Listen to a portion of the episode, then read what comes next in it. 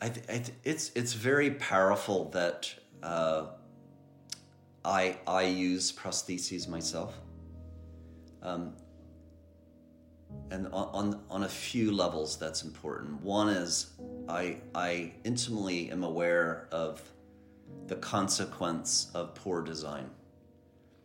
I've I've I've spent my life trying to work with bad design and I, I know firsthand how devastating and painful it is to be to trying to go about the world and you're surrounded by technology that's incredibly uh, poor in its conception and design. Um, so that's one aspect. Another aspect is uh, I, I'm often the first human to test the technologies that are being conceived in my laboratory. I'm the first person to feel it, to experience it. Because I can feel it and I also know the physics and engineering in my head, I can really quickly um, find the bug and solve the bug. Where another person may know the, the science and the, and the engineering but can't feel it, um, so doesn't come to the solution as quickly as I do. Uh, so that's that's an interesting advantage that I have. And um, regarding my passion, uh, again, I know how painful it is to be in a world of with design that doesn't work. Um, and I know how extraordinary it is and life changing it is to be given the, the, the gift of a fantastic design, whether it be a beautiful chair or a prosthesis or an exoskeleton. Great design leads to just absolute joy and ex- human expression. So what really what really drives me and my passions and whatnot is the times in my life where I can put out into the world a fantastic design that improves people's lives.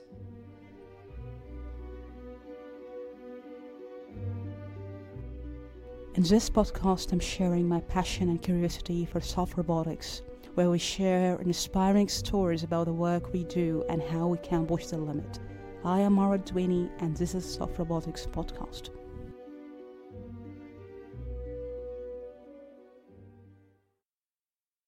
Support for this show comes from Science Robotics Journal. I really find Science Robotics to be a great resource for reliable and tangible research where we can really push the limit of the science we do in robotics.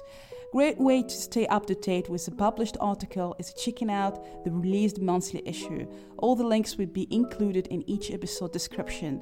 We will also happen to have a regular conversation on the most published science robotic articles, where also you can contribute with your question and thoughts about the research. Thanks Science Robotics for sponsoring Soft Robotics podcast. I'd like to go back when uh, I think uh, you started your career, and I think it's very inspirational for anyone listening to that. And I'm curious about when you started at age 17, is kind of rebirth happened to you to start thinking about new bodies, or how, what kind of question, what kind of thought at this moment to have rebirth uh, as a new life? When I was 17, I was in a mountain climbing accident and suffered frostbite to my lower legs. And after months of effort, my medical team um, had to amputate my legs um, due to the health risk of gangrene. Um, after my legs were amputated, I, I wanted to return to my chosen sport of mountain climbing. So I designed and fabricated my own artificial limbs for the vertical world. So I had specialized limbs for standing on small rock edges the width of a coin. I had uh, specialized limbs for uh, climbing steep ice walls and so on. Um, and from this uh, body hacking, if you will, I was actually able to climb at a more advanced level about a year after my legs were amputated than I had achieved before the accident with biological limbs. So this was very inspiring and it led me to my current research uh, objective of human augmentation. Mm-hmm. Actually, I admire being creative and having kind of being not fear, fearless about maybe what society or at this time. I'm curious about this kind of motivation and inspiration to design your own artificial limb. How do you start the design and thinking about something and and having a challenge to design something for at the time was kind of not intelligent or doesn't have any capabilities. So starting from simple things to design your artificial limb, how did you start think about that from simple material at this time? Yeah, you're correct. I, I at the time I didn't have uh, many resources, and I wasn't educated in engineering and design. Um, but I was I was familiar with uh, machining. Uh, I spent my high school um, in a machining um, curricula, so I, I, did know my way around a shop and using passive materials. I, I fabricated feet. Um, I optimized their geometry, their impedance, their compliance um, to, for these various extreme conditions of ice and rock climbing. And it worked remarkably well. As I stated, I, I could climb uh, more difficult faces than I could achieve before the accident. And that, you know, I from that experience, I realized that technology has the power to heal, to rehabilitate, and in my own case, the, the authority to augment human capability. And that inspired me to um, go back to school and study science and engineering and design.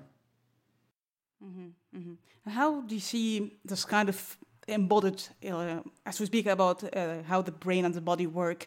For you, how you define the, the relationship between the brain and the body, and especially if we imagine new bodies not exactly as we see at the human. And I think that's really beautiful that how you define the beauty and the shape of the human.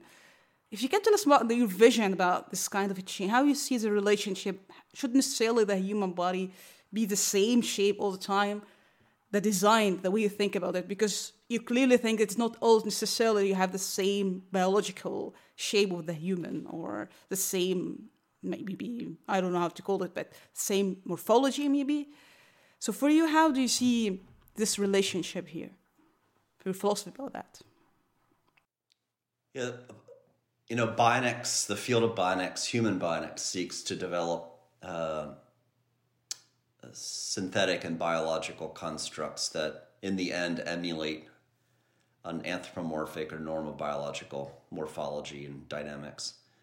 Um, but of course, uh, augmentation is broader than that objective we can we can imagine non-anthropomorphic capabilities. You know, humans with third arms, for example, or or much greater vision or hearing capacity or thinking capacity. You know, so an example of that is, you know, early on, I, I adjusted my uh, the length of my legs or my my stature uh, well beyond um, that of a, of a normal stature. Um, to be able to reach um, hand and footholds um, in a in a accelerated or augmented manner. So even in those early design days, I was exploring this idea of non-anthropomorphic augmentation, and I'm thinking broadly as we, um, you know, march into this 21st century. I think that form of augmentation will become more and more paramount, and uh, at the twilight years of this century, I, I predict that humans will be unrecognizable from what we are today, morphologically and dynamically. Um, in my MIT lab, we're exploring connecting the human nervous system with synthetic computation bidirectionally. And when we do that, we, um, we achieve an embodiment where the human feels embodied into the designed construct as if it's their flesh and bone. Um, so that's very interesting because the design construct doesn't even have to look like a biological um, limb or, or body part. It can be perhaps wings or any type of form that potentially the nervous system could embody. Mm-hmm. That's interesting. Before going to that, I'm curious if there's maybe people sometimes argue with. I think you mentioned that before about this kind of godly shape and morphology, and you designed something that can enhance or or maybe beyond what we already have as a human, and that's clearly what happened to you. So, do you think this kind of notion people disagree that designing something that could surpass what we have already as a human or godly creature, as, as you call it? acceptance. Um, I mean, already today we're surrounded by technology that augments human capability. Uh, our smartphones, uh, as an example, airplanes, automobiles, all these uh, devices enable humans to do things they're not able to do with just their bodies. Um, so, I mean, and we don't, we often don't view it as augmentation because it's ubiquitous and it's everywhere and we're just used to it. Um, and so this, the future happens slowly. We slowly become more and more augmented. And because of that, um, that that slow speed of augmentation rate, you know, it's never really surprising, and we continually believe that we're not augmented, but we are in fact. So my lab was the first to develop a leg exoskeleton to augment human walking and running and jumping. Um, and that type of technology of augmented humans through exoskeleton bionics, uh, we're going to see commercially in just a few years. So it's very exciting. Mm-hmm.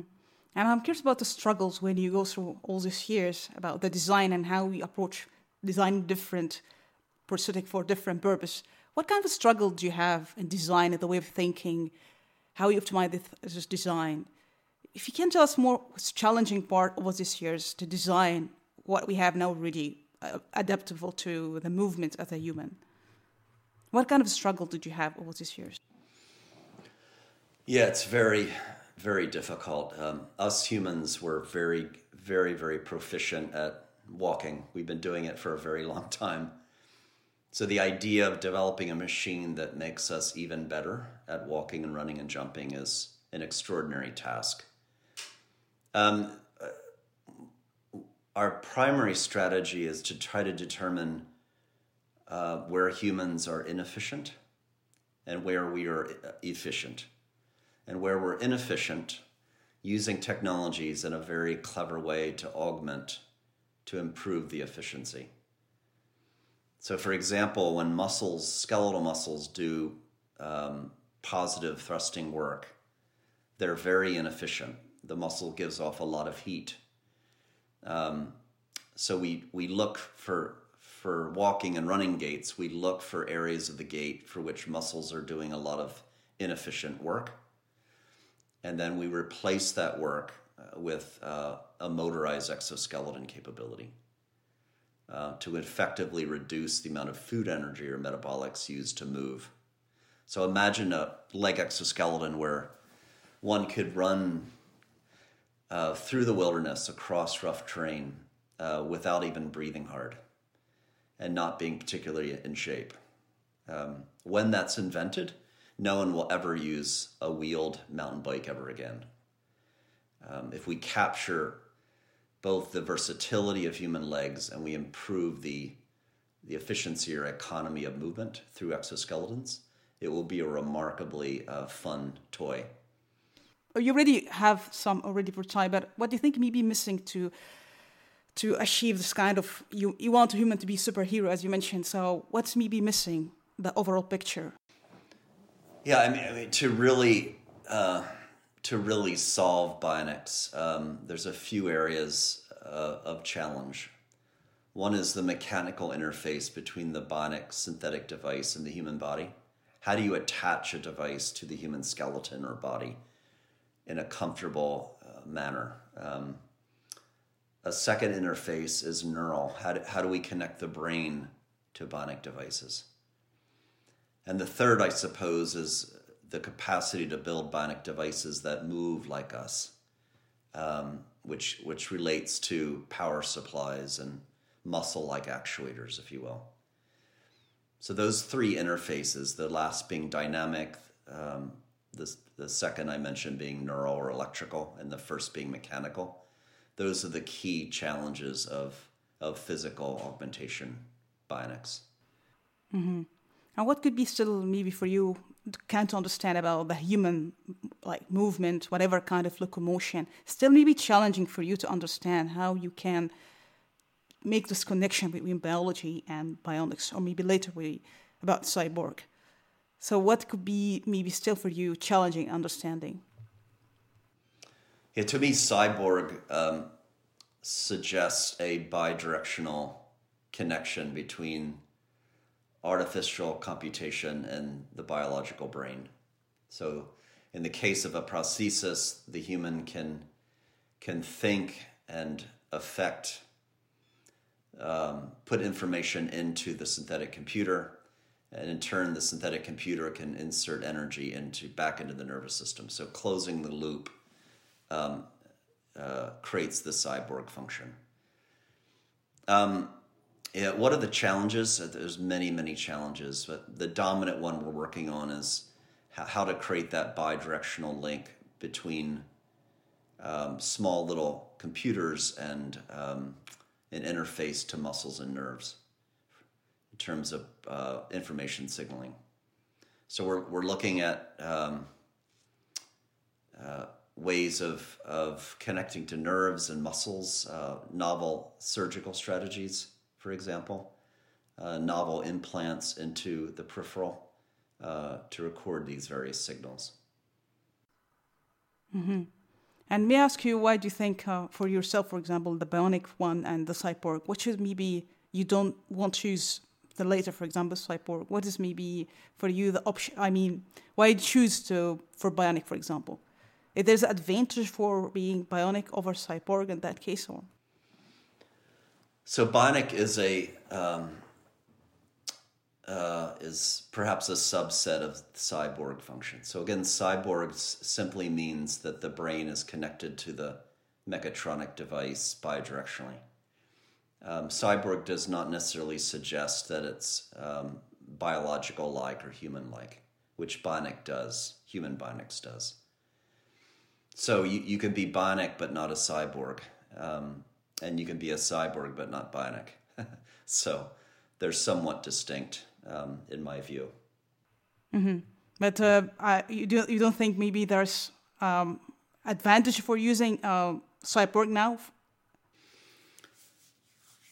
Yeah, the bidirectional link to the brain, uh, there's profound advantages. Um, you know, our our brains are remarkably adapt. Um, um, you know, it's remarkable what we can do from a motor physical perspective. Um, and from an exoskeleton prosthetic perspective, um, that cyborg bidirectionality is critical for embodiment. So, if you want to give a person, for example, with limb amputation, the feeling that the synthetic limb is actually themselves, is part of their body, then uh, I believe strongly that the bidirectional brain linkage is, is uh, central. So, of course, we in the field could continue to advance robotics and AI and build purely intrinsic prosthetic limbs that are highly da- adaptive and emulate very closely biological dynamics. But um, the problem with that approach is that the human would never feel connected to the device and would never feel embodied. And it would feel like, as an analogy, that you know you would always be sitting in the back seat of the vehicle, but you'd never be the vehicle or your hands on the steering wheel. So it's very important to um, as a field that we pursue a high fidelity linkage between the human human brain and um, synthetic computation elements that sit on the bionic uh, structures. Because only through that will we seek embodiment, uh, where the patient, where a person with limb loss after going through bionic reconstruction will truly feel that they have their body back. That is that is the clinical goal. Mm-hmm. And I'm curious to ask you, do you think the approach should be invasive or non-invasive? Which one do you think is more maybe reliable to the way of the communication between the brain? If we speak about bidirectional communication here, you already, um, I think the approach you try to use um, invasive ones. But do you think generally the invasive or non-invasive one more reliable for communication between the nerve and the prosthetic limb? Well, the you know the spectrum of non-invasive to highly invasive. Um, there's an intermediate stage of minimally invasive. So the, the question is across that spectrum, what are the advantages and disadvantages? Um, typically, purely non invasive interfaces um, have a vo- very poor signal quality, and they can also be uncomfortable. So there's a, a limit in comfort, there's a limit in how much you can extract from the signals that are collected with non invasive electrodes, for example. The advantage of highly invasive is you get beautiful time invariant signals, but it's invasive and may require surgeries and tremendous cost and whatnot. The, the minimally invasive point, um, intermediate point, is very interesting because it requires very minimal surgery, uh, but you still can get uh, sufficiently um, good signals in terms of um, quality. So that's uh, in, in my lab at MIT, we're, we're exploring minimally invasive neural interfaces to, to muscle, for example. Our approach is to implant small little spherical magnetic beads into muscle and then uh, we're able to, with external electronics outside the body, measure how the muscle moves dynamically um, with very high accuracy and precision. Mm-hmm. And do you think for the material part as well, this kind of connection between, as you mentioned, you feel it's part of your body, and that's wonderful feeling that it doesn't matter if it's like biological part or synthetic part. But do you think the material so far how it's really playing a crucial role in this design. Do you think there's something should be uh, maybe yeah investigated more or advancement in the material part, this kind of artificial skin or this kind of connection in the materials? So, so if we solve the linkage between the human nervous system and mechatronics, um, from the perspective of the human, it won't it won't matter that the limb that their limb may be synthetic. Um, you know, if you completely maintain the signals coming out of the brain and into the brain, the central brain won't know that what the limb's made out of. Uh, and we're already seeing this in our, in our work. Um, so, in a sense, if if you connect to the nervous system well enough, the brain won't even realize that the limb has been amputated and rebuilt with synthetic materials. Now, the, the assumption there is that we've completely maintained the information flow into the brain. And that requires um, fantastic sensing in the artificial construct um, that's biomimetic. Um, and it requires a high bit rate information flow into the nervous system. So these are all tremendous challenges, and the material and the sensor design um, is, of course, very important for that goal. Mm-hmm. And when you try to upgrade each version, what's actually looking for in, in the performance? If you could just deeper about the, the way you think about upgrading the design or, yeah how, do you think about approaching this kind of upgrading certain features or this part should be improved? Which one do you, you go for? It's like the computational part or the mechanical design of the materials? Uh, my my lab at MIT is is very very diverse from an intellectual and skill set perspective. Um, we're approaching the problem from most directions. it's uh, perhaps uh, one of the most diverse labs um, in the world in the area of bionics. So we're doing um, genetics, we're doing machine learning, motor design, uh, power supply design, uh, tissue engineering. Um, you know, across the board, we're integrating these formal disciplines and creating these bionic platforms. So the, the human body is very diverse the human body is chemical, it's mechanical, it's electrical, and so on. So to to hack the human body intellectually, the team has to be very, very diverse, um, or that team will not be successful. In addition, beyond science and technology, the team also has to comprise designers and artists. You know, if you're re- re- reimagining the human form, you know, we want to also think about um, aesthetics and not just functionality. Mm-hmm. It is something you this years was very challenging to design, and maybe was maybe not intuitive how I can design something like that. It was super challenging, and maybe ended with something very beautiful in the design. Yeah, with with artificial limb design, what we typically do uh, is we we design a limb that has the shape of a normal biological limb. But when you when you peel off the artificial skin, um, it doesn't look biological at all. Um, and we do that because the human user of that limb can one day um, want to hide the fact that part of their body is artificial and will use that synthetic skin. And the very next day, they may have a different mood and want to go to a an interesting party and and celebrate the fact that part of their body is a machine and, and exhibits a machine like beauty.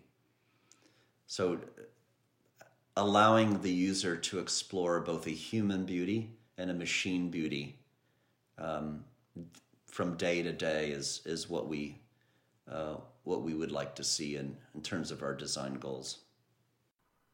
Mm-hmm. And when you see the intelligence in the design, do you think for example, the reflexes that you mentioned before, how this kind of reflex and behavior or adapting to maybe uncertain scenario. How do you see the design between this bidirectional, for example, to adapt to uncertainty or maybe situations maybe not expected? Well, I mean the the challenge of a purely intrinsic design where all the sensing and computation is on the synthetic device the challenge of the unexpected banana peel on the floor is is very very difficult. If you if you link the brain bidirectionally to the synthetic limb, um, you essentially solve that problem to a degree to which the biological systems capable of adapting, capable of tremendous versatility. Um, you tap into that intelligence, and you, if you will, get it for free. So that, that's another reason why I'm, I think as a field, we first need to solve um, the interface with the brain. And once we do that, sure, we can use artificial intelligence to, to augment humans beyond natural capabilities. But first and foremost, we need a high fidelity linkage to the brain. The dominant challenge is um, the the link between synthetics and biologics. So if you want to collect signals from a nerve, motor signals, um, to extract how the person wishes to move. Um, and if you want to reflect the sensory information from the bionic appendage onto the nervous system, the, the actual connection to the nervous tissues is the challenge. Um, but there's been tremendous um, progress in the last decade uh, in that regard, and we're we're starting to see tremendous progress. Mm-hmm. And being creative, uh, I don't know how you see that's kind of maybe what's next, or maybe what you want to see in the in the maybe the different bodies or new morphology. How do you see this kind of creativity in the design? Do you think being functionality or inventing new things. How do you see being creative in the design for what's next? Yeah, our approach at MIT is I, I call um, neuroembodied design. So most designers and bionics they think about the design of a synthetic device that somehow interfaces inside the body or is attached to the body. Um, they don't think about fundamentally redesigning the body. So, neuroembodied design, we not only design synthetics, but we design the biological body. And we, we explore that, that interplay between biological design and synthetic design to try to maximize, um, again, the bidirectional communication between the brain and the device. so because of that, we we invent surgeries. Um, we invent um, new proteins to be able to turn on and off uh, cells. Um, all these areas where we don't we don't view the body as invariant. We do view view the body as a, a uh, an area for which one can design. And, and because of that philosophical difference, uh, I believe we're, we're, ex- we're seeing tremendous success in neural interfacing. Mm-hmm. And I don't know if do you think about uh, um, the future of the, the design of the prosthetics and exoskeleton. Where do you think maybe the advancement should be lies in the um, in the next generation for exoskeleton prosthetics? Yeah, so the the word exoskeleton, um, my definition of that is a is a device that typically runs in parallel to a limb, your leg, for example, um, that comprises motors and, and structures um, to apply impedances and positions and torques on the body. Um, and it's an exoskeleton is typically used for human augmentation, um, where an orthosis is used for for medical purposes for rehabilitation.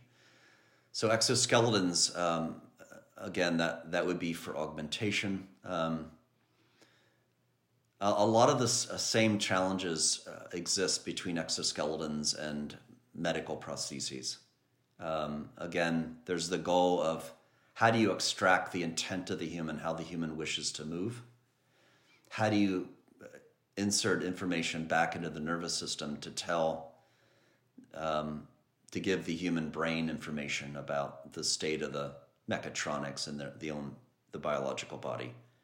How do you attach to the body mechanically? You know, building an exoskeleton that, uh, you know, touches us from the outside is, and exerts forces and torques is very hard because us humans were very soft. So you're pushing on soft tissue, and it's very hard to efficiently apply torques about the body um, with such a soft substrate. So all these are, are tremendous challenges. Um, but just, you know, my lab at MIT was the first, as I mentioned earlier, to build a leg exoskeleton that augments human walking and running. Believe it or not, that occurred in 2014. so, um, for over a century, scientists and technologists have been trying to augment humans with exoskeletons and just experiencing failure after failure. it wasn't only wasn't until 2014 that there was a success. So again, as I stated earlier, us humans are very good at walking. We're very good at moving. We've been doing it for a very long time. So to build a machine to, that makes us even more efficient or more economical is a is a tremendous feat. Mm-hmm. And I'm curious, do you have any maybe surprising moments? Um, I don't know, maybe through testing certain prototype this over these years was surprising to you or unexpected.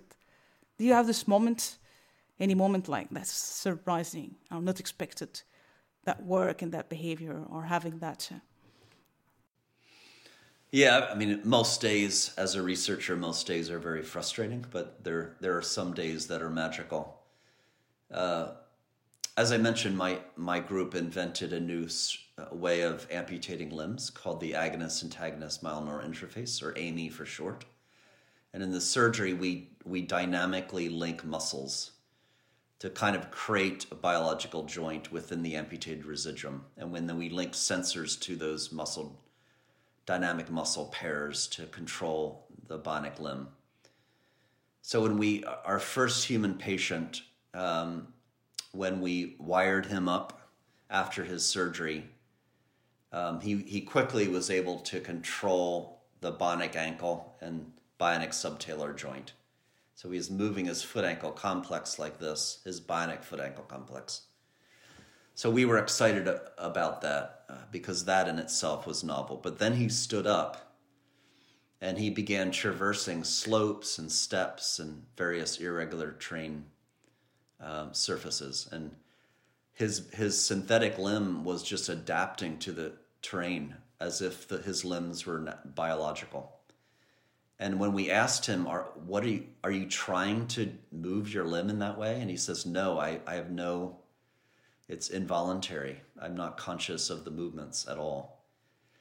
Um, that was an extraordinary day in the lab um, because we realized that if you give the brain natural proprioception, proprioceptive signals, the human brain knows exactly how to control the synthetic limb as if it's a natural biological limb without even the human being aware that the movements are happening.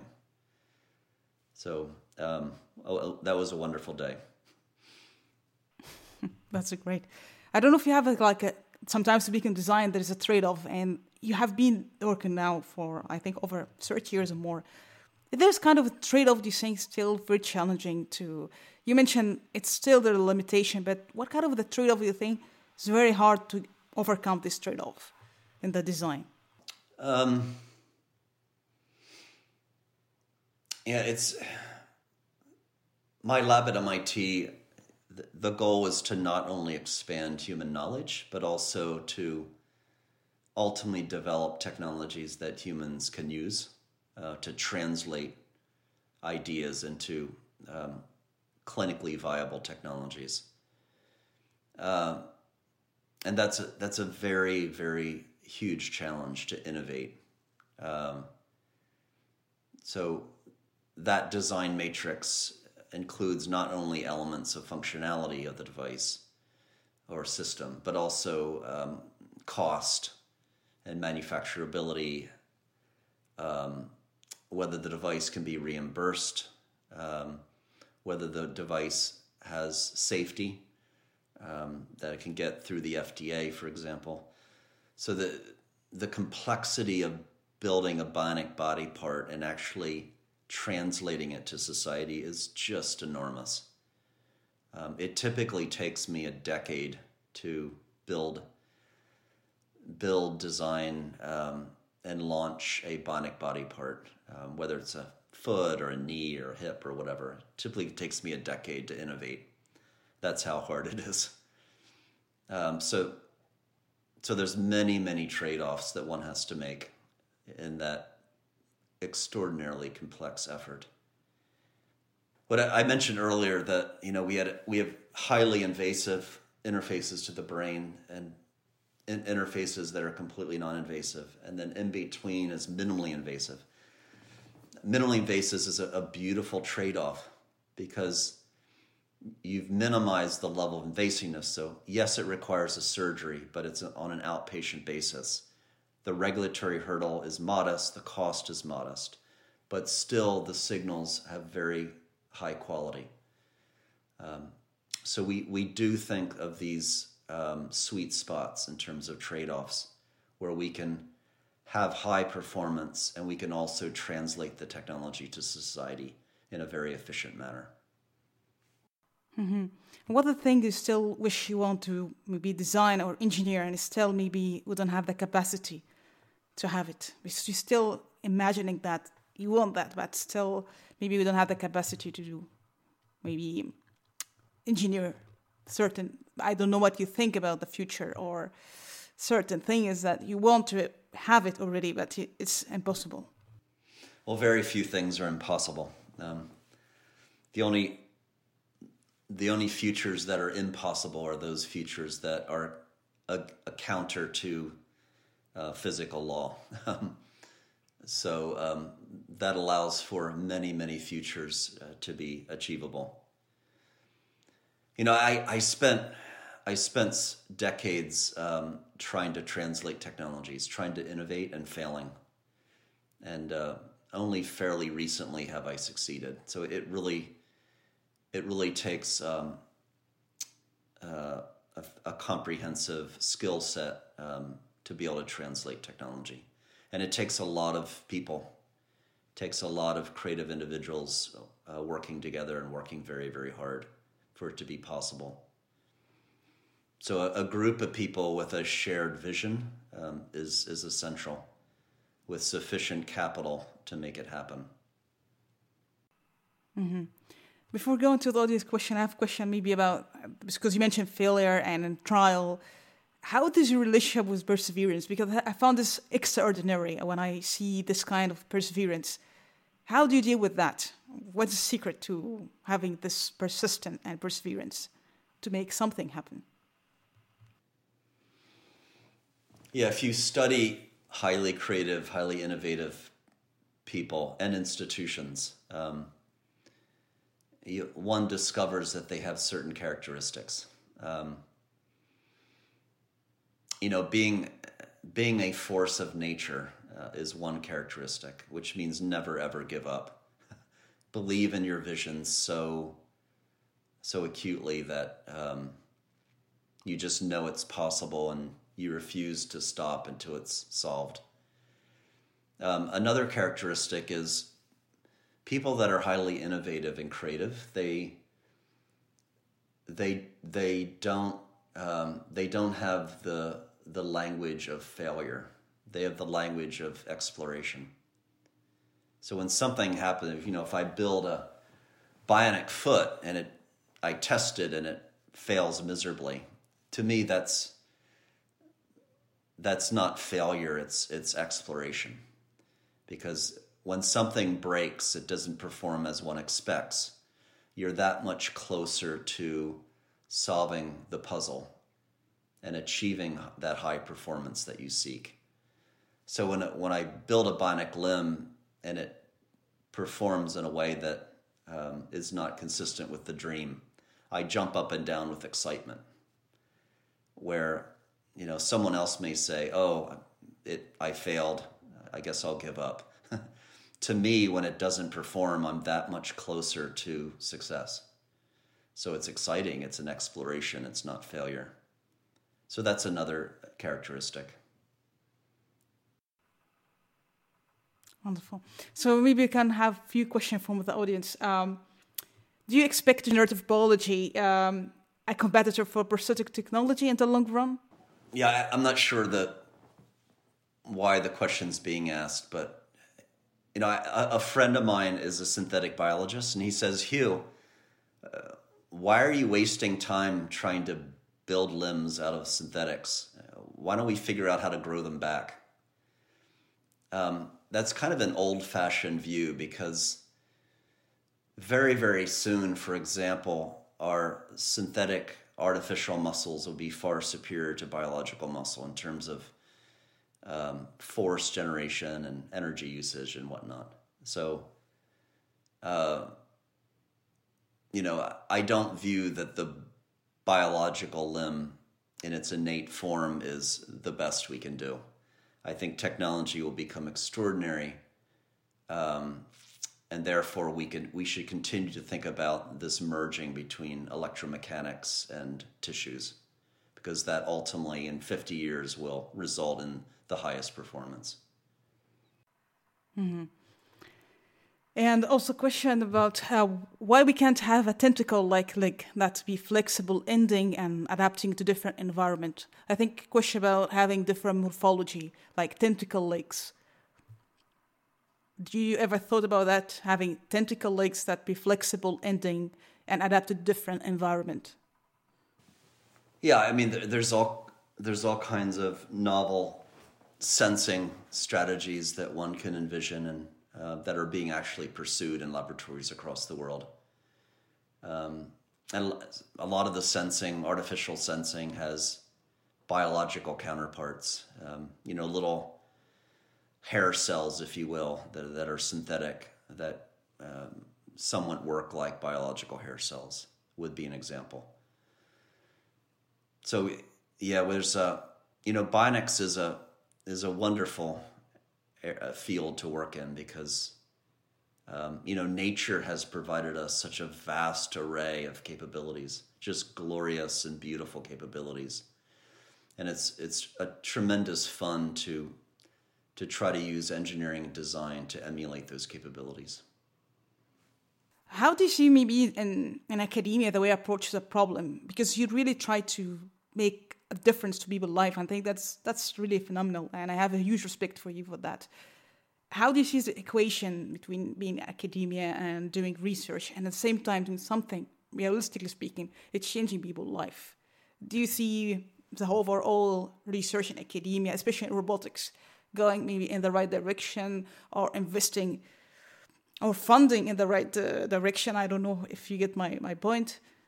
Yeah, again, to to not only expand human knowledge, but but also to build uh, devices that are translated to society um, is very challenging. And the key to success is to is diversity. You need an extraordinary um, intellectual diversity represented in your team. Um, again, the human body uh, encompasses so many domains of chemical, mechanical, electrical, and so on, and you need it, that tremendous diversity represented in your team. And if you're translating, you also need designers and artists. You also need business minds as well, and you need a lot of capital. so, um, the the problem with some areas of academia is the uh, the laboratory perhaps doesn't have that diversity, um, and therefore uh, nothing from the laboratory is ever translated to society. Because a mistake, the mis- inevitably a mistake will be made in the design, and it won't be it won't be a device that can be commercialized. Whether the mistake is uh, a device that's too costly or doesn't fit or doesn't perform properly. Um, mistakes are often made when there's a, a, limit on the diversity and the, the scope of intelligence of the full team. Uh, I think maybe if someone interested to be studying bi- biomechatronics or be in this field, do you think it has to have a huge depth knowledge and, and physiology? Because we already have physics already background and mechanical engineering and biophysics. So, do you think to understand the problem because I think if I understood correctly from the imputation already was there's a problem and your story I think very inspiring how you're pushing the boundaries of understanding and what is really yeah, can be done. So do what does it take to be efficient and, and understand the problem? Some labs are filled with incredible engineers and some labs are filled with remarkable scientists of, of biology. Um, and neither of those types of labs are, tend to be terribly successful. The, the scientists um, don't have the engineering sophistication, um, and the, the lab with uh, engineers don't have the scientific sophistication. So the key is to have sophistication in both science and technology. Um, purely from a from a device functionality perspective. Um, but if you also want to translate, as I've emphasized in my last remarks, you also need experts in regulatory, uh, clinical work, reimbursement, um, formation of companies, and so on. So again, the, often projects fail because an in, insufficient level of expertise exists at the beginning of the project. And then mistakes are made and the, and the project just ends. Um, so the key is to have many voices, many perspectives sitting around the table at the very beginning of the initiative.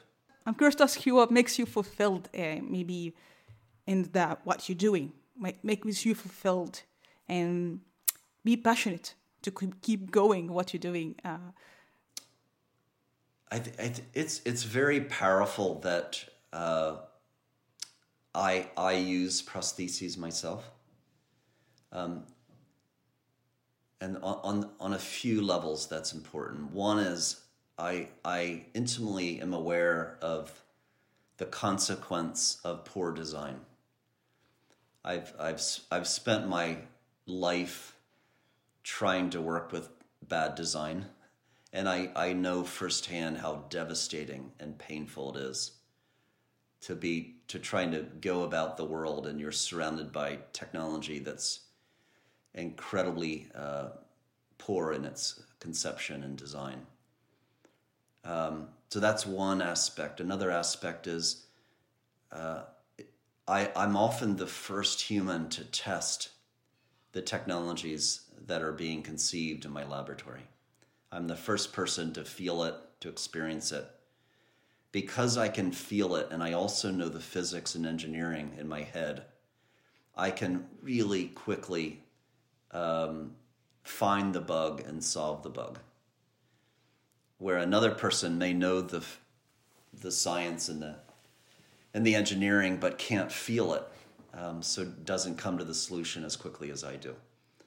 Uh, so that's that's an interesting advantage that I have. And um, regarding my passion, uh, again, I know how painful it is to be in a world of with design that doesn't work. Um, and I know how extraordinary it is and life changing it is to be given the, the, the gift of a fantastic design, whether it be a beautiful chair or a prosthesis or an exoskeleton. Great design leads to just absolute joy and ex- human expression. So what really what really drives me and my passions and whatnot is the times in my life where I can put out into the world a fantastic design that improves people's lives. Mm-hmm. Very beautiful. Maybe a question about the design and beautiful design because you speak about the beauty and for you every day when you imagine because you mentioned as a kid you really was imagining the future and I'm I'm not sure if you still do that but what kind of future do you think about? You want to change that drastically the shape whatever. I don't know what kind of crazy ideas you have. I mean in the short term I would love to see a person with leg amputation dance ballet. I'd love to see a person with no arms play a Beethoven sonata um, at normal speeds, normal expressions. Um, longer term, I'd like to see a world where uh, society doesn't have such a narrow view of human intelligence and human beauty that we greatly expand human diversity and our our notion of what's beautiful and what's intelligent greatly greatly expands. Right now society has a very narrow view of what a beautiful woman looks like and a beautiful man looks like. We have a very narrow view of what an intelligent person is. Imagine a world of where i hope we will be 50 to 100 years from now where uh, humans can express all kinds of shapes and morphologies and dynamics, all forms of thinking and expressing and feeling. As we blend our physiologies in with the built environment, we will have this greater capacity to express. And my hope is that will expand human diversity, not shrink human diversity, and fundamentally change our view of beauty and expression. Mm-hmm. Wonderful. Maybe that's a question. I'm curious about what life means to you because I think I don't know the question why I'm here, what I'm doing, and I, I don't know if there is something you would like to change or, in retrospect, when you look at something, I would like, I would, if I have opportunity, I would like to change it. I don't know if you have any thoughts on that. What what life means to you? I mean, I I, I often say that, uh, yeah, I believe that we can, in this 21st century, solve disability. So, right now, because of poor design, um, humans across the world experience disability. Um, and my hope is at the twilight years of this century that our technology is, is so sophisticated that humans no longer experience disability. It's a human rights issue um, as I see it. Today, we live in a world where if you're not able to see, um, you're not able, there's insufficient technology to allow you to see. If you're not able to hear the way you wish to hear, there's insufficient technology to allow that if you're paralyzed and you want to dance, there's insufficient technology to allow that. So, in the future, I hope we all have the human rights through advancements in technology uh, to be able to, to see, to hear, and to move, and to live a life without severe depression, for example, um, if we so choose. Today, that's hard to imagine because we're so used to a humanity that simply has to live with profound experiences of disability and limitation. It's hard to even imagine a society without that, but that's that is my dream. Wonderful. I have a it's such an honor. I have huge respect for you, but I, I don't know if you have any final words like to say for robotics community or people listening. Any final words like to say? I mean, what, what's what what excites me, uh, uh, you know, sometimes we make the mistake of saying, "Oh, there's this certain cohort of people that are creative, and the re- the rest of humanity, well, sorry, they just weren't born with the right genetics." um, I don't believe that. I think creativity is an emotional um, way of being that's largely cultural. Um, and that's that's tremendously good news because as parents we can teach our children um, and as community leaders we can teach our communities to be more creative and expressive uh, and to to be part of the the global effort to solve tremendous problems whether it be in disability or the environment or or politics so I'll, I'll leave you with that thought. Thanks so much for listening to this episode. I hope you really find it useful. And um, let me know what you think if I have to improve any parts of the future conversations or the way I do the podcast. I would be grateful to receive your feedback and your thoughts, uh, how we can make it maybe better experiences. So thank you, and I hope you stay safe and healthy. And see you next one.